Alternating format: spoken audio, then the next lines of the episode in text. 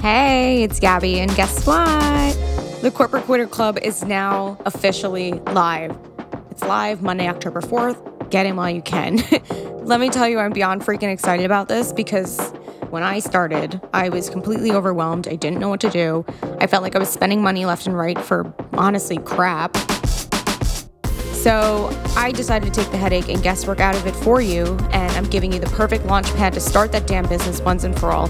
See the vision, see the possibility of leaving the nine to five, and connect with some pretty awesome like minded people in the process. So get in while you can because this shit is gonna fill up fast, like literally. So run, don't walk. If you're interested in joining or learning more, you can visit corporatequitterclub.com or email us at thecorporatequitter at gmail.com. See you there.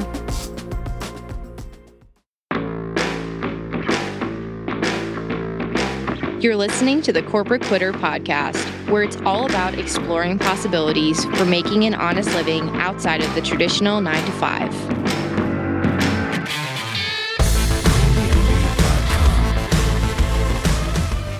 Hi, everyone, and welcome to Corporate Quitter. I'm your host, Gabby Iannello, and today's guest I'm very excited about. His name is Tariq Fancy. He used to be the Chief Investment Officer for Sustainable Investing at BlackRock, a financial services firm with over 9 trillion in investments. After trying to make Wall Street more green from the inside, he realized there was no real social impact happening, and he is now ready to blow the whistle about greenwashing. Additionally, he founded Rumie, an ed tech nonprofit startup with the intention of closing the learning gap by providing open and free library of micro learning courses that cover the essential life and career skills necessary to succeed. So I am so thrilled that you're on just because we linked up. Like I was at Brookfield, like I was doing the adulting manual. So I feel like we have a lot in common and you can provide so much knowledge to the listeners. So thank you. Thanks for having me. I'm really, really great to be here with you. Yeah. So can you get into your story a bit? Obviously you're a part of BlackRock and now you're being a bit of a whistleblower. I saw that article you were in. So can you kind of give us, you know, your full experience of like what you went to school for, what happened in your career and kind of how Rumie started?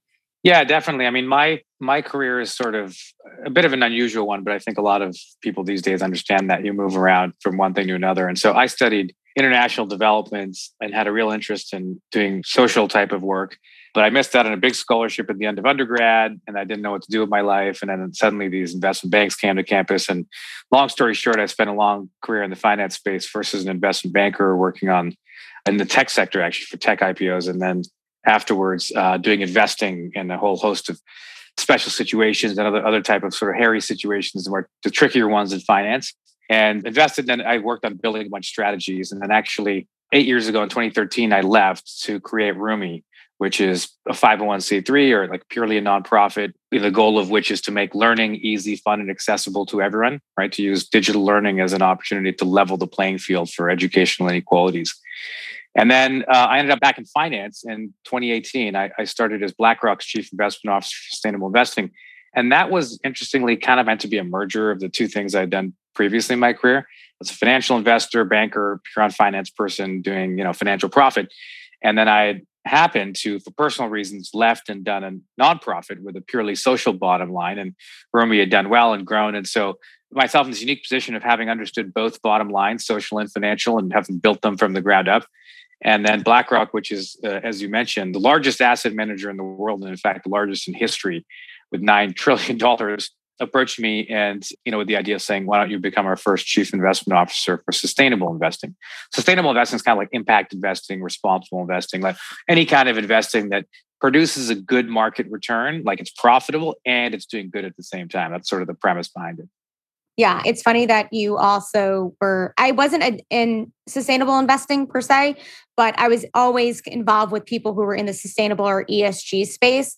And it was really funny because, right, they always run numbers, they're crunching, you know, they have to submit them to X board to make sure we're operating, you know, according to rules and X, whatever it is. And it always seemed like it was, I don't know, it was weird. Like, especially like I think BlackRock too, you guys were in the real estate sector, or at least one of your divisions. And so for us, we're always knocking down trees and like doing all these developments. We're in these third world countries. And it was kind of like, wait a second, like we're tearing down rainforests to build pipelines, but that's sustainable? Like, what the heck? I don't understand. Were you finding a lot of that too? And that's why this whole greenwashing thing came about? Like, what was the tipping point for you where you were like, no, no, we're not doing this anymore. I don't want to be involved? Yeah, I mean, to a large extent, you're right. I mean, your hunch is accurate. I think a lot of people have the hunch when they look out there and they see all these companies saying, hey, we're doing great things for the world. And they have like a glossy marketing deck that's got like trees and it's green and all that stuff. People have this inherent skepticism about it. I think that's growing. And I, I think they're right about it. And the difference with me is that I actually saw inside the middle of the machine was moving the pieces around and know exactly, you know, I can confirm exactly how it's happening, which is the hunch everyone has. The fact of the matter is that, you know, being green costs money, right? Like climate change is not a blessing. People act like, oh, climate change is great investment opportunity. I mean, yeah, there are areas where there's new stuff we need to build, right? There's just like COVID 19, right? There was an opportunity for Zoom and a few companies, but like overall, it was bad for people. It was a crisis we didn't want to happen. And I think that with climate change, it's very clear that it's going to cost money to fix it because it's cheaper to burn fossil fuels because we don't tax pollution, right? So until we do that, it's just cheaper and easier to use the existing system you have to burn coal and this and that. And so what I found in the system was that all the things that are important to fix, inequality is another one. Like it's going to cost people in power money. And I think that in some ways, not necessarily intentionally by people acting maliciously, but just through how the system itself operates, when you have all these different incentives and they come together to produce this complex economic system, no one has a true incentive to do the things that society needs done. They're saying, oh, we're going to be extra green. And I'm looking at the data and I'm like, but you're not because you're obviously focused on profit, which is not an evil thing. It's actually legally and financially, their hands are tied. The players in the system have to go and try to get as many dollars as they can, right? You know, this is actually more important than sort of like the idea of do they want to or not? It's the fact that they're constrained. There's something called fiduciary duty. It's a legal obligation that if you're, you know, managing someone else's money or assets, you have to operate according to a set of principles. Most importantly, of which is that generally you have to focus on maximizing dollar value, right? No one cares about values, right? Society cares about values, but the system and the individual decision makers are constrained by focusing on dollar values. And the unfortunate reality is that many things that we need done in society that are good for society, that are, you know, the things that like, you know, we need to fight climate change, they cost money. And so actually businesses are not doing what we need them to do on it. And what I realized inside the system was that we were effectively greenwashing it by creating a bunch of stories and anecdotes and marketing materials that were creating the impression to people that like the system had already fixed itself or was fixing itself now. And like, you know, pretty much it was all intended to preserve the status quo and to prevent government regulation on a set of areas and industries that desperately need regulation. And for which you know if that doesn't happen it's massively robbing young people today because you know we're just kicking the can down on the road on these issues right? And it's going to get a lot worse. Yeah. Can you just for the listeners clarify what greenwashing is? Because i don't think everyone is 100% certain on what that actually entails. Yeah i mean greenwashing people define it differently but generally speaking it's you know any kind of marketing that is intended to create the impression that someone is doing something green or good for the environment and, and people extend it now to even social things right? So whether it's companies you know responding to black lives matter protests and so on by saying oh no no look at all the stuff we're doing over here you know generally speaking it's it's marketing efforts that are intended to create the impression that they're doing the right things on social issues again particularly the green ones but is not actually happening. Kind of like whitewashing it. They're greenwashing it and trying to convince us they're doing all the stuff that we need them to be doing, and they're not. And it's extremely dangerous, right? Because the clock is ticking on climate change, and every single year you hear all these companies saying all the great things they're doing, and then every single year you look at the data and you're like, wait a second, emissions keep rising, and like we seem to be digging ourselves into a bigger hole. Do you think there's any solution that's going to arise out of this? Or do you think this is like a systematic issue where like we almost have to like start over? Because I know too with like the whole now that so many people work from home, there's also the issue of like people don't want to go back to the office. Like we want to do things completely different. So I feel like between the sustainability issues and like the work, like there are so many issues that are happening right now from a foundational level that people are like, what the hell? Like what I don't know what to do. What do we do? Yeah, it's really it's really daunting, right? I think I think that it's a really good question. I think there is a solution. It's one that's just not been on the radar for decades. And it's one that I think young people need to start to focus heavily on because it's almost being removed from their vocabulary. And that's the idea that we need government action. We need aggressive government action to solve the problem. And here's an analogy I'd use. I always analogize competitive markets to competitive sports. So I love I love sports. I'm a big soccer fan, but you could frankly substitute any sport you want in there. Let, us use basketball as an example. You know, if you're on a basketball court, it's a competitive game a competitive sport. You have rules. Uh, every sport has rules. The players are on the court and they have one goal it's to score points. They have to go within the rules, right? They can't punch the defender in the face and go do a layup. They have to obviously, like, they can't foul people. There are rules they operate within. But within those rules, they're on that court to score points. And if they don't score points, they're going to get put on the bench. Competitive markets are the same way. Businesses, portfolio managers, and so on, they're engaged in a form of competition. And their competition is governed by also a single metric that they're targeting. In their case, it's not points, it's profits, right? And you're trying to maximize profits. That's wonderful in terms of an economic system that wants to find the most efficient ways to harness creativity, hard work, and so on, you know, to produce the best profits. The challenge becomes when people forget that referees exist. Like, think of it this way every competitive sport, basketball is going to have rules. There's referees hanging out, right? With competitive markets, there's this fantasy that's been sold to people over decades that there's a free market. And they say, oh, well, you can't have government changing the rules. That would be an intervention on the free market. It's complete nonsense. There is no such thing as a free market. Every, every single economy and every single market has rules, right? Whether it's property taxes, whether it's fines on pollution, whether it's intellectual property rights, all of us, if we register a business and we start to operate, we have regulations we have to adhere to. These are good regulations, right? There's a reason why I can't go and invent a baby seat and, you know, out of a few spare materials and sell in the store because it's probably not safe, right? We don't want babies getting hurt, or I can't sell random, you know, food with lead on the supermarket shelves, right? These regulations are what keep us safe. And the unfortunate reality is that people have been convinced since the 80s. It's been a significant push that came out of the Reagan era and when Margaret Thatcher was in charge in the UK, these set of market ideas called, called neoliberalism.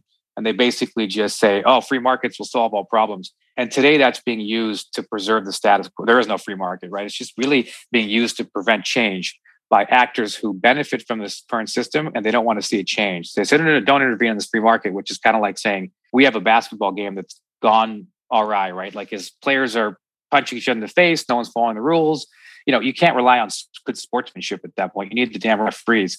And the last thing business wants is taxes and regulation. And so they're engaged in this massive thing where they've got this thing called stakeholder capitalism and just a whole set of ideas that I saw from the inside of the machine, you know, looking at this 9 trillion across all sectors. I mean, it was literally from real estate to everything in between. It's like a microcosm of capitalism. And I could clearly see that the system will not change unless governments actually come in and regulate it, right? Like if you don't want people emitting a lot of carbon, for God's sake, we need to put a carbon tax. Like a guy won the Nobel Prize in economics years ago for that. He's been arguing it since the 20th century. The last thing business wants is that. And so they're out there greenwashing and basically saying, don't worry, why would you, you know, we'll do the right thing all on our own. We'll put corn utensils in the pantry, but we're still going to pump out all this crap into the air. It's like, that's exactly it, right? Oh like, my God. It's like the players on that basketball court. Imagine they're playing really dirty for decades, and then everyone's like, "Oh, this needs to stop." And then suddenly they're like, "Wait a second, the answer is good sportsmanship." And we're like, "No, that's not the answer at all. It's not been the answer for the last few decades." Last thing they want is government regulation, and and the challenge is that there's a lot of money in politics that prevents closing loopholes that powerful that benefit powerful parties. So, with all that being said, like, how did Rumie kind of fall into this? Because I know there's somehow they're like slightly connected, but obviously maybe it's not 100% sustainable related, but like how did the idea of maybe creating systematic change kind of tie in with Rumie? Well, Rumie is interesting because it was sort of for me. So I started Rumie in 2013 before I went to BlackRock. It was sort of me first deciding that I wanted to focus on social impact before I then gave a shot at trying to merge the two and realized that like there was no social impact in what Wall Street was doing. But the original thing was actually I've been working in finance and I just I wondered if it was what I really cared about and wanted to do long term. And I clearly came to the decision that it was not. Around the same time, I had a really, really close friend with whom I did an MBA. Close friend, they became my roommate in the program. And he and I both bonded because we were both working in finance. We both I don't think we either like we all dreamed of being, you know, bankers, right? It was just kind of like we went to pretty good schools and then at the other end of it, like they hoover you up if you're not sure what to do next.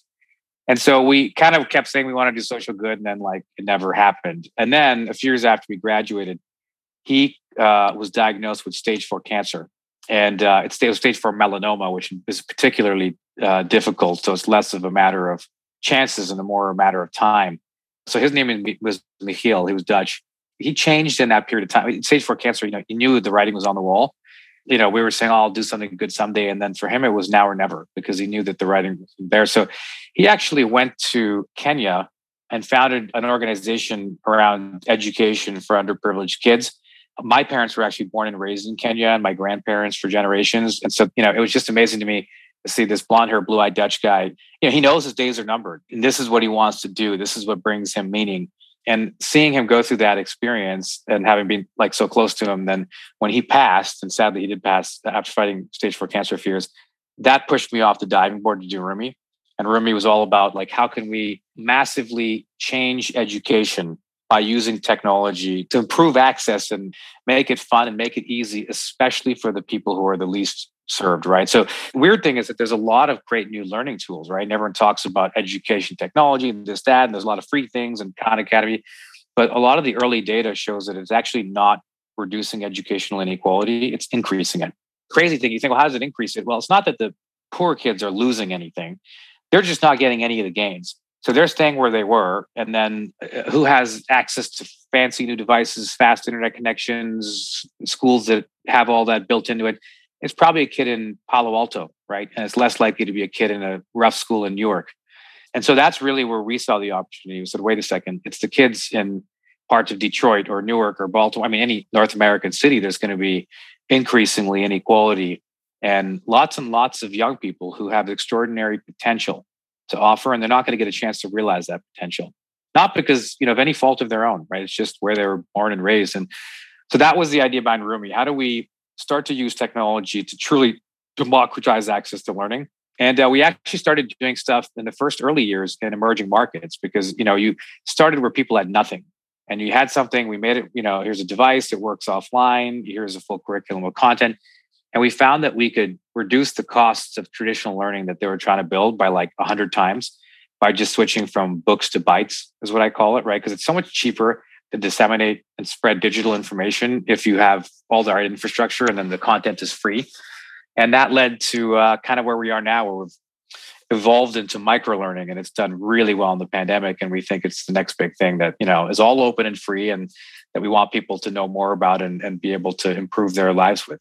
That's great. And also, I would say that as someone who binged TikTok during the pandemic, it's pretty cool that you can. I mean, it's for entertainment, let's be honest, but like the same idea of they have people who will teach you things about, like, I learned about housing, like the markets, finance, and like I came from a, a financial company, and yet there were still things that I didn't know these tips, tricks again stuff i wasn't taught in school that could have made a huge difference had i known it 10 years ago. So is that kind of where the micro learning stemmed from? Like how did you go from the idea the conception to now having like this micro learning platform? Like i saw that you had on there too you have the resume the quick resume tiktok resume which is amazing yeah, that one's a cool one. It, you know, it's a few things that led us in that direction. The first one you touched on and is really important.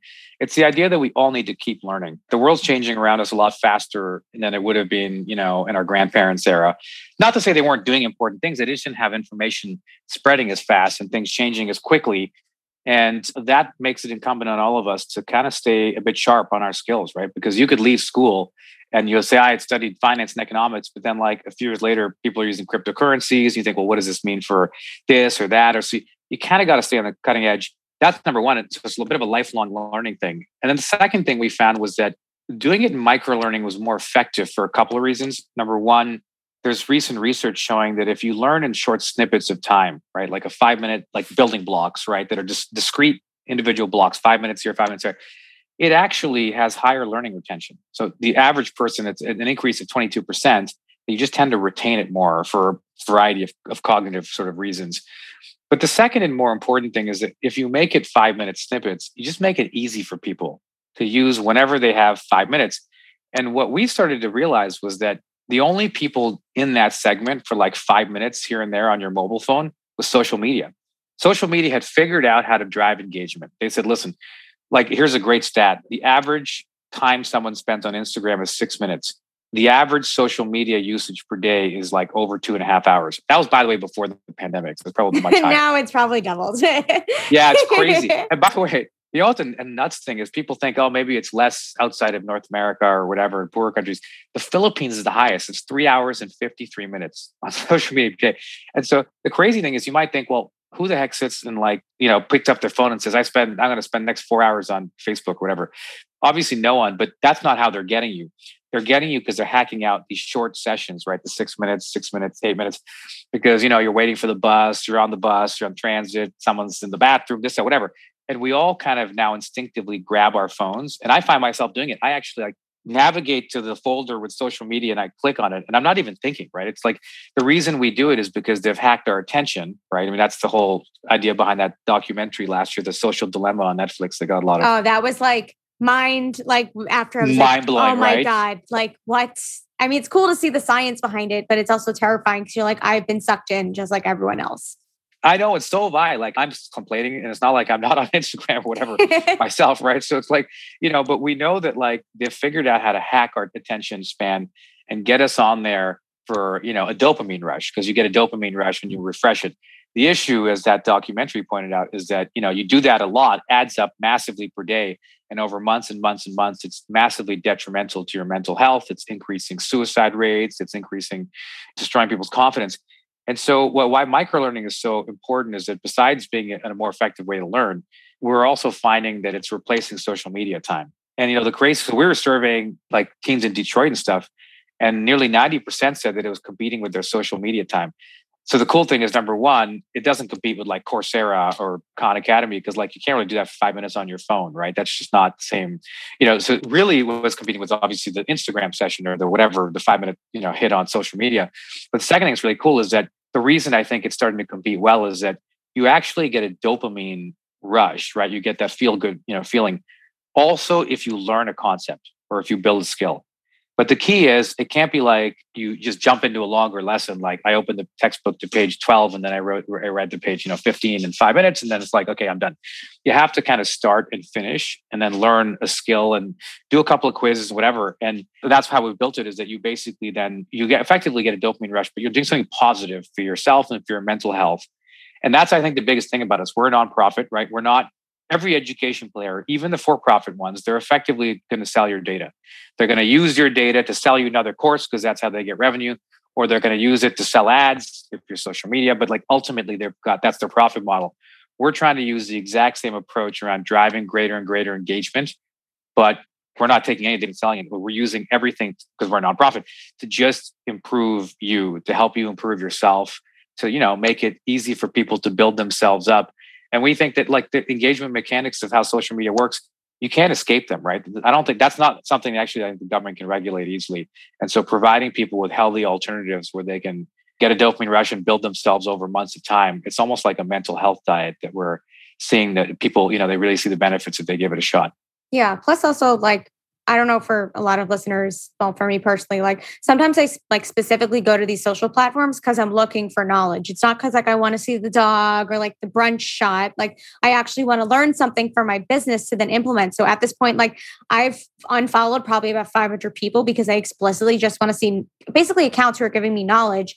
But if you already have a platform like that that is free of ads, like that's another thing. I'm so sick of ads. I don't want to be sold anything anymore. I just want to kind of get the information and like that's it versus again like you would read a book or like do a 2 hour course like not only do I not have time for that but my attention span is like I'm I'm going to the bathroom I'm hitting the stuff like I love the fact that I could brush my teeth watch a 2 minute video and then hit the road feeling accomplished you know what I mean so I think you're really you're onto something yeah, it totally fits into your day exactly the way you want it to fit in. And so that's, you know, the crazy thing is people wonder how we're we're actually doing it because so how do you compete with them and like your nonprofit? We compete with them in the same way that like Wikipedia competed with Britannica and Encarta, which is to say, yes, they were a nonprofit, but they were able to leverage a movement of people around the world who believed in democratizing access to education. Same with us is that all the courses, the micro courses on the platform, which we call Bytes, they're all created through a process where we have a growing volunteer community. People who are experts in different areas. Some of them, there's a uh, famous astronaut, Chris Hadfield just wrote one. Like, there's more and more people who have skills to give. It's almost like you know, if you're the celebrity, it could be a master, an open and free master class. Most of the people are just like you and I, right? We know certain areas and we want to contribute. And they join the community and they are able to distill their insights into these micro learning experiences. And that's really what allows us to be effective, right? Because then we don't have to like sell ads and sell, you know, all this stuff basically to fund the model because most of the model is driven by, you know, the passion of a movement of people who believe in sharing their skills in the most pedagogically effective way, which turns out to be microlearning to the people who are to really anyone, right? Who who wants to to better themselves. It's really awesome too that you were able to leverage volunteers because, you know, funding, if you were to pay people, would probably be very expensive. And also like trying to source specific people, like these high level executives, CEOs, celebrities, like it can not only get really hard to get them to maybe do the thing and link up calendars, but again, like pay cross promotion, like all that encompasses with having people who are like not the average person. So it's cool that you have so many different things going. But yes, like the astronaut, that's super cool too. Who he's not such an average person, but he also isn't like a Kardashian. You know, it's still really cool to learn from an expert, like another person you can look up to who isn't on TV or something. Absolutely. Absolutely. And there's so many people like that who would be happy to share insights if there's a platform. And so that's why, you know, now that we have it, we want to spread the word and get more people involved because there's so much they can do to help, you know, now just hit, you know, so many kids who are using the platform and so many people of all ages, right? But who are thirsty for for knowledge and healthy alternative to social media addiction. Nice. So other than having maybe the well you would have had the financial challenges but maybe not now. What are some of, of the other challenges you face as a result of starting this up? And also like i think it was such a huge transition from you to go from a financial background and have like that steady job to now running the show yourself with a nonprofit. Yeah it's definitely it's a tricky and, and risky one. It's one of those things where you know it doesn't really work unless you're truly passionate about it because otherwise it's kind of irrational from a financial or this or that perspective. But you know it's something that like we the team uh, basically like think is game changing and all the results are really good. And so really our biggest challenge now is is just spreading awareness right? I mean wikipedia is super useful to people but in the very earliest days no one knew it was there right? So the more people found out about it the more that they could start to use it and it started to like you know democratize access. And so we're kind of in that same period now where it's starting to massively accelerate. And we just want more and more people to know about it because that you know our only bottom line is helping people build themselves right? Like we're again we're a nonprofit so our bottom line social impact. And the more people that join the movement and really take part in what we think is going to be the, really the, the wikipedia of free micro learning that's all quick it's all mobile phone based it's all built for the modern learner that's the kind of thing where we want like as many people as can spread the word and come and use it. It's better for everyone. Do you find that you're happier now that you're doing this versus being in finance? I think so. I mean i think you know it's not necessarily finance or any particular career. I think it's often what you're doing in that. And you know for me i didn't love what i was doing in finance. I, I wanted to do something with social impact. It was almost worse when i went back to doing sustainable investing because I quickly realized that there wasn't really much there. It was actually greenwashing. And then it worried me. And the reason I went public and started writing op eds and sparking a very large debate in the finance community was because it started to worry that it was even worse than harmless. It was actively harmful because it creates this placebo effect where everyone says, oh, look, like, you know, imagine you can't really tell if a player is playing sportsmanlike or not, or if they're playing dirty or not. And they keep telling you and trying to convince you with billions of dollars in marketing doing the right thing. And you don't know that they're not right? You would then delay calling in the referees to enforce better rules, right? Because you don't know. And right now, a lot of what business is doing is actively delaying regulation. It's misleading young people into believing that like the free market will solve all their problems. And it's ludicrous because in the last year we just saw the react like amazing thing about COVID-19, it was a systemic threat where science told us that we needed to flatten the curve. It was infections curve. And so the government got involved and they closed schools and bars and they made international travel. They restricted it. They made masks mandatory. That was all really important. Otherwise, you know, so many more people would, millions of people would have died. But climate change is not that different, right? It's a systemic threat where scientists are telling us we need to flatten the curve, right? It's the greenhouse gas emissions curve. And yet today's crop of business leaders are telling us that no, no, no, for that one, we can just leave the free market to solve it. We don't need the government to take drastic action. The reason they're able to get away with that is because the incubation period for COVID 19 is a few weeks, right? You, you know, figure out pretty quickly if you get it or not. The incubation period for climate change, it's so slow moving, it takes decades. And so we're now feeling some of the effects of it from stuff we've done decades earlier.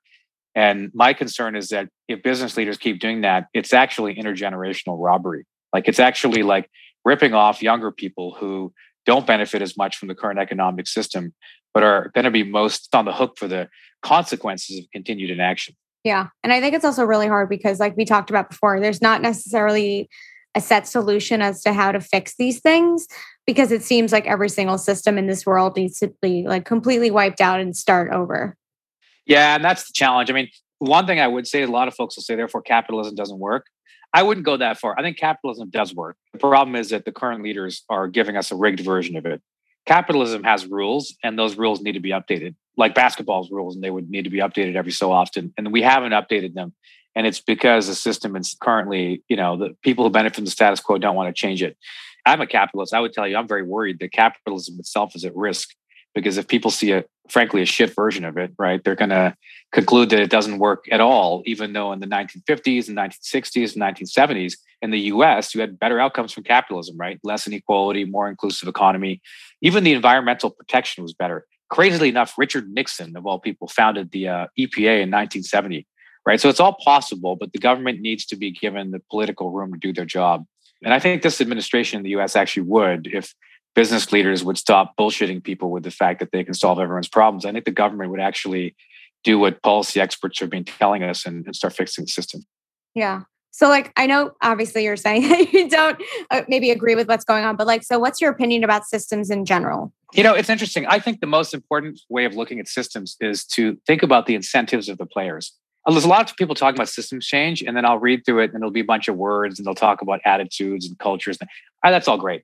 I'm an old school person. I think about concrete rules, right? Like it's kind of like saying good sportsmanship and ethos on the basketball court. Yeah, it's nice, but like also someone needs to like blow the whistle, right? And proper aggressive rules. And that's where I feel like we've failed because you know I'm a fan of the show The Wire, which I don't know some maybe some of the listeners have heard of. It was a show from 15 years ago. They talk about different systems and how they story tell how if you have a system with incentives that are not built correctly, you get weirdly perverse outcomes. And it reminds me of like the last international trip I did before COVID hit was to West Africa, which was uh, joining friends on a trip for the year of the return, which was something to Ghana where the Ghanaian president invited people to go back, specifically African Americans, to go back and see their ancestry in West Africa because it was the end of 2019 and it was the 400 year anniversary of the first slave ship crossing from the Cape Coast of Ghana to Jamestown, Virginia. And so I went and I did all these cultural events. And I have to say, it was a very interesting framing to go and, and do that trip. It was obviously emotional and interesting. And to do it, you know, at the beginning of the year where then the George Floyd thing happened and, and all the protests. And the one thing that fascinated me, me was that, you know, one night and the first night I get pulled over by some cops. They're, you know, they're saying they're trying to like get a bribe out of us, right? They're saying, oh, you're doing this wrong or that wrong. In the end, I, I just found this cop like funny and we just started joking around. We started talking and then we kind of became friends. And then it was clear that like the, it was kind of an act, like he was trying to act aggressive, whatever. And he was like, listen, like at the end of the day, they don't get paid that much. And the system is built in a way that they saw an opportunity to take advantage of all these rich foreigners coming in.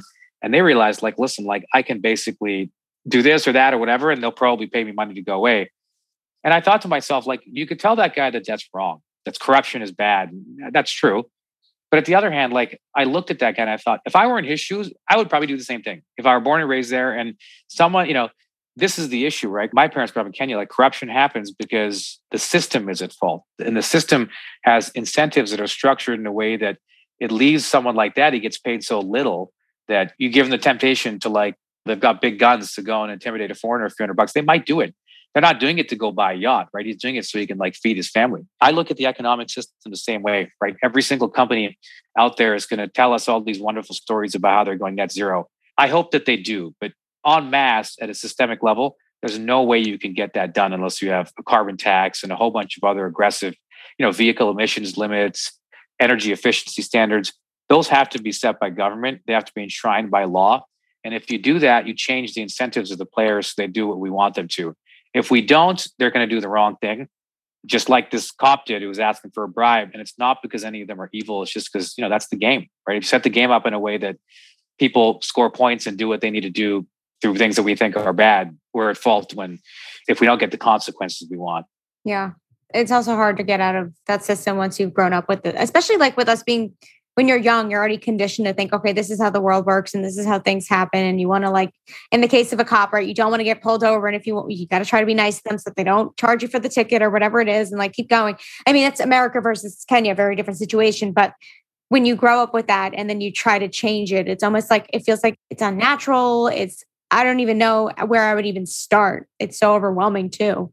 Yeah, it's it's so difficult, right? Because you're forced to live within that system on a daily basis at the same time that you're trying to change it for everyone's sake. Because you're absolutely right. Like you could talk about police reform, but that's not going to stop the fact that when you're driving home, you, you could get pulled over by a police person and you're subject to the existing system and rules. And so that is the difficult part of like, how do you live within that system, but then also understand its shortcomings and develop both the energy and the the passion and, and the drive to try to change it at the same time, right? And to try to build something a bit better. And that's kind of where we're at right now, right? We're at a crossroads for a bunch of important social issues and we need systemic change. And you know, my argument be that really just only comes through government.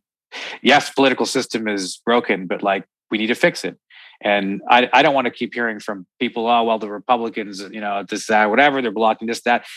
And not because I'm partisan one way or another anyway, I'm Canadian, but it's just because I look at it, I think to myself, well, yes, but today I would turn my attention to business leaders and say, wait a second. When it comes to systemic problem, we need government action. And you guys know that. You saw that in COVID 19. You all agreed with it. Well, we need that for climate change. You know, I would want them to stop marketing on things they can't do. Because currently they're set up their incentives such that it's actually cheaper and easier to market yourself as green rather than actually doing sustainability stuff. Because that takes 10 or 20 years to flow through. And most CEOs are only incentivized for the next few years. So they'd rather just market, you know, as much as they can to keep the government and the public at bay and then, you know, protect the profit model that they make bank on in, in you know, the next few years. It's very short term oriented.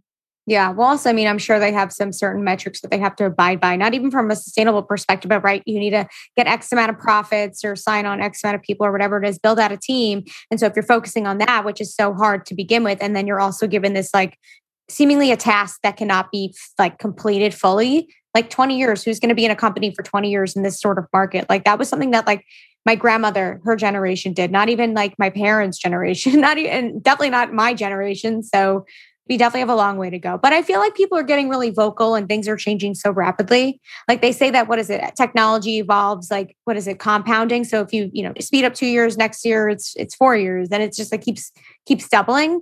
So I feel like hopefully with everything it's we're progressing in a way that will hopefully save the planet and, you know, everyone's sanity in the process. I, I think you're right. I, mean, I think that we haven't done enough clearly as of 2021, but you do see the tea leaves are changing and people are starting to get very motivated and they're starting to better understand how to change the system so that we can translate a lot of energy and slogans and passion into concrete change. And i think that we'll hopefully find that that will happen very very quickly. And uh, there's an old saying god was it gorbachev? I can't was one of the russian leaders who said like something along the lines of sometimes history can happen decades worth of history can happen in a year or two because you know you have these tipping points and all the pieces aligned and then suddenly political revolution or this or that happens and you see massive change when things steam over. And i think maybe in the early years of this decade we could hopefully we'll see that kind of change to put us on a better trajectory for the future.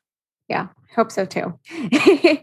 So this has been really really great. I think we covered a myriad of topics that have been really helpful and eye-opening. But one thing i like to do when i wrap up every single episode is i like to ask my guests if you could give advice to your younger self what would that be?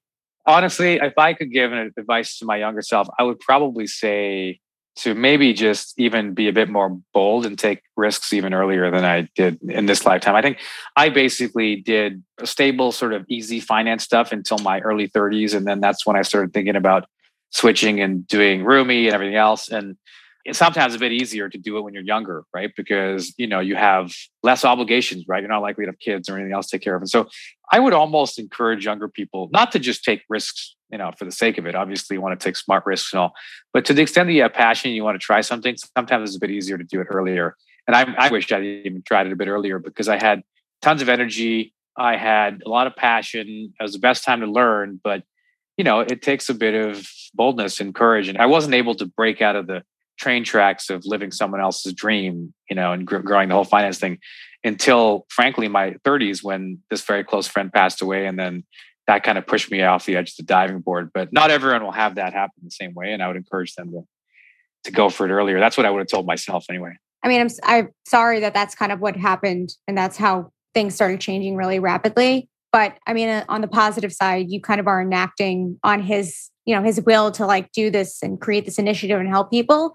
So you know there i guess i don't want to say there's a silver lining in it but you know. Well there you know there no but you're right. If you can't change the facts of what happened but i hope it's a way to honor him you know by creating the kind of social change that he wanted to see and really focused on it you know in his last months and, and years yeah well, so thank you so much for being on. Can you just give our listeners a kind of a glance over where they could find you, how they can get involved, maybe share the word with Rumie? Definitely. First and foremost, go to rumie.org. It's R U M I E.org uh, on your phone, your desktop, whatever, and just try it out. Right. What I do is actually do it on my phone and I just pull out a bookmark and I drop the icon next to my social media apps so that when I open them, I literally do it mindlessly. Then I look and I'm like, oh, you know what? I do have five minutes that I was trying to kill. Why don't I do something productive? And so honestly, it's, it's a bit of a behavioral thing. So I do that, check it out and share it and spread the word. So again, the more people use it and join the movement, the vision then is really starting to exponentially grow. And then beyond that, just kind of follow us. We'll share lots of more fun new things that we want to share, get out to people. It's either Rumie Learn on social media or I'm so so fancy on social media because my last name my last name's fancy. Great last name. And, I know, right? So, so fancy was gone also, so I doubled down, and so so fancy was available, and so that's where I can be found. You guys can also find out more about Tariq and his, you know, everything, his social handles, email, stuff like that on corporatequitter.com. And uh, that's it. Thank you so much for being on. This was really great. This is awesome. I really enjoyed being on with you and, and enjoyed the conversation. Yeah, thanks. Thanks for listening to the Corporate Quitter podcast. Make sure to check out corporatequitter.com for extended content and additional information about our guests. To connect with us, stay up to date on all things Corporate Quitter, and to learn more about how you can leave the 9 to 5, follow our host Gabby on Instagram or TikTok at She Likes to Gab.